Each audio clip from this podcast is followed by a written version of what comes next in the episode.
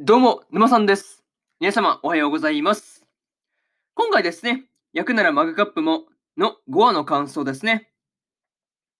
こちら、語っていきますんで、気軽に聞いていってください。というわけで、早速ですね、感想の方に入っていこうと思うわけですが、まずは一つ目ですね。先生を尾行しようというところで、姫野とミカとですね、えー、直子の3人がですね、小泉先生を尾行していたわけですが、尾行していたわけですが、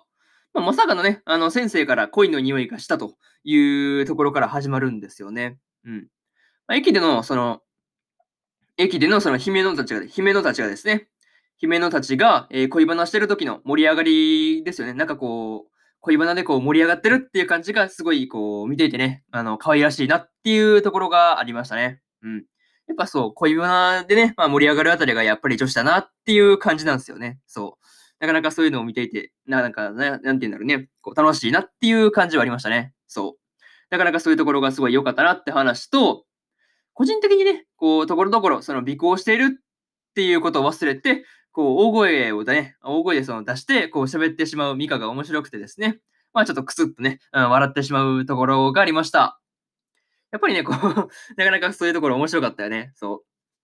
う。いや、もう尾行してるのに、こう、わって声出すから、先生に何回か気づかれそうになるというところが結構面白かったなっていう感じっすよね。うん。いや、なかなかその辺面白かったなって話と、あとはね、えー、それな、うん。3人がね、こう、程よい緊張感でね、こう、尾行していたわけですが、まあ、徐々に徐々にですね、こう、緊張感が薄れていって、こう、完全に、こう、途中からね、もうハイキングになってしまってるというところもね、なかなか微笑ましいところでした。にしてもね、こう、見ているだけで、こう、暑いだろうっていうことはね、まあ、伝わってくるんですけど、あの、まあ、なかなかね、まあ、それ以上にこの森の中をね、まあ、歩いたりするのは、すごい、こう、普通に、こう、気持ちよさそうだな、気持ちよさそうだなっていうふうに思ったりしました。なかなかこう、良さそうな感じですよね。うん、ああいう森の中歩くとかね。うん、そういうところはすごい良さそうだなっていうふうに思ったという話で、えー、一つ目、一つ目の感想である、先生を尾行しようというところ、終わっておきます。で、次、二つ目ですね。二つ目が、姫野の悩みというところで、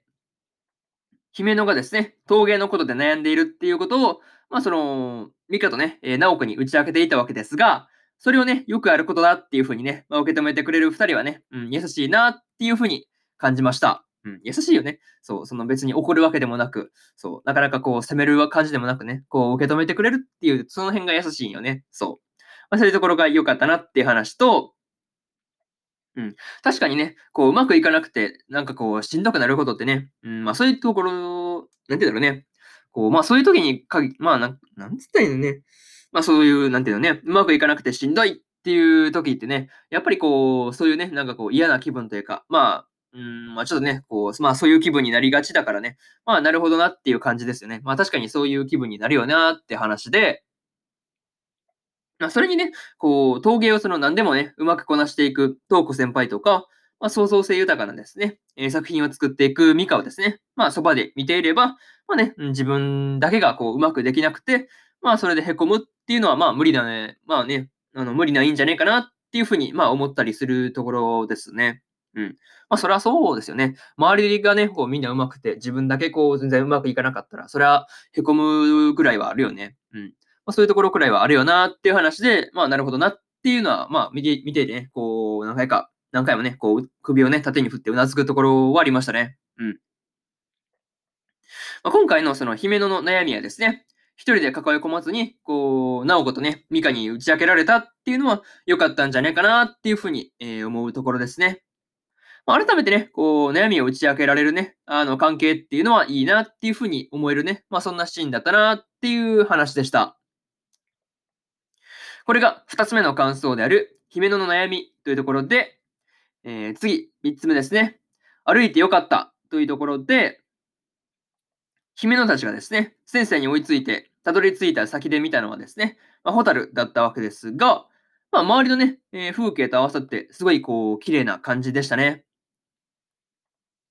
まあ、ホタルのね、光が輝いているっていうのも良かったんですけど、まあね、その川の水の描写とかね、ああいうところもこう、水がね、こう透き通ってるというか、ああいう感じが出ていて、すごい綺麗だなっていうふうに思ったんですよね。またね、こう、その時に小泉先生がね、こう、ホタルとかね、ホタルとかのこう風景を見ながら、えー、言っていたんですけど、まあ、あの適当に休みながら歩いていけばいいのよっていう言葉ですね。いや、これはもう今の姫野にぴったりな感じだなっていうふうに思いましたね。うん。いや、絶対そうですね。なんかこう、姫野に、なんかこう、一番こう、スッとこう、溶けて、溶け込むというか、まあそういう言葉ですよね。うん。まあね、そんな先生の言葉を聞いたね、姫野の、あの、心の梅雨が心の梅雨が明けた気がしましたっていうのもね、なかなかこう名言だなというふうに思ったりしました。なかなかこう言い得てみようというか、なかなかこう面白いなっていうのは思ったりしましたね。それと、こう、そのまあちょっと話変わるんですけど、うん、源氏ボタルと、え、平家ボタルがですね、えー、同時に見れるっていうことがレアなんだっていう話が出てたんですけど、まあ、それを普通に知らなかったんで、あそうそう、そうなんだっていうのですごい結構驚きでした。はい。まあね、えー、そんな、そんなところで、3つ目の感想である、歩いてよかったというところ、終わっておきます。まあね、うん、ホタルとかあんまり生で見る機会ないですからね。うん、そういうのを、まあ、まあ自分自身もね、なかなか見て、見見れるもんならね、見たいもんだなっていうふうに、まあ改めてね、こういうところを見ていて、まあ感じるところはありましたね。うん。まあそんな感じで、まあ3つ目の感想終わっといて、えー、最後にというパートに入っていくんですが、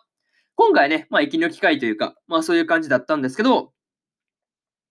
まあね、こう、姫野が思い悩んでるっていうのをね、スッキリさせるあたり、小泉先生がね、こう、教師してるなっていうふうに思ったりしました。こう、なんていうかね、序盤の楽しくね、先生を尾行していくっていう感じから、こう、ラストはね、いい話でこう、締めてくるっていう感じが、すごくね、こう、話の展開として良かったなっていう感じでした。まあね、違いからは、この、今回のね、まあ、息抜きを経って、あの、姫野が楽しくね、こう、陶芸をやれるっていうことをね、祈るばかりという話ですね。またですね、えー、東国先輩はね、修学旅行に行ってるみたいだったんですけど、まあね、うん、どこに行ったんだろうっていうのがね、まあちょっと気になりますなっていう話ですね。うん、気になりますという話で、えー、今回の、えー、役ならマグカップもの、えー、5話の感想ですね。こちら終わっておきます。で、今までにもですね、1話から4話の感想は、それぞれ過去の放送でね、ペラペラ喋ってますんで、よかったら過去の放送もね、合わせて聞いてもらえると、より一層ね、あのー、役物、アニメの方ね、楽しめるかなっていうふうに思うんで、よかったらこっちも聞いてみてください。っていうお話と、えー、そうだな。あ、そう、今日はね、他にも日本更新しておりまし、他にも日本更新しておりまして、フルーツバスケットザ・ファイナルの第5話の感想と、バックアローの第18話の感想ですね。この2本更新してますんで、よかったらこっちの日本もね、聞いてみてくださいという話ですね。っていうところと、えー、そうだな、明日ですね。えー、明日はですね、4本更新するんですけど、エデンズゼロの第4話の感想と、さよなら私のクラマーの第5話の感想、そしてですね、真っ白の音の第6話の感想と、大の大冒険の、えー、第31話の感想ですね。この3、3本じゃなくて4本ですね。この4本を1、2、3、4とね、えー、更新しますんで、よかったらね、えー、よかったらですね、明日もラジオの方聞きに来てくださいという話ですね。です。こんな感じで、本日1本目のラジオの方終わっておきます。以上、ふもさんでした。それでは次回の放送でお会いしましょう。それじゃあまたね。バイバイ。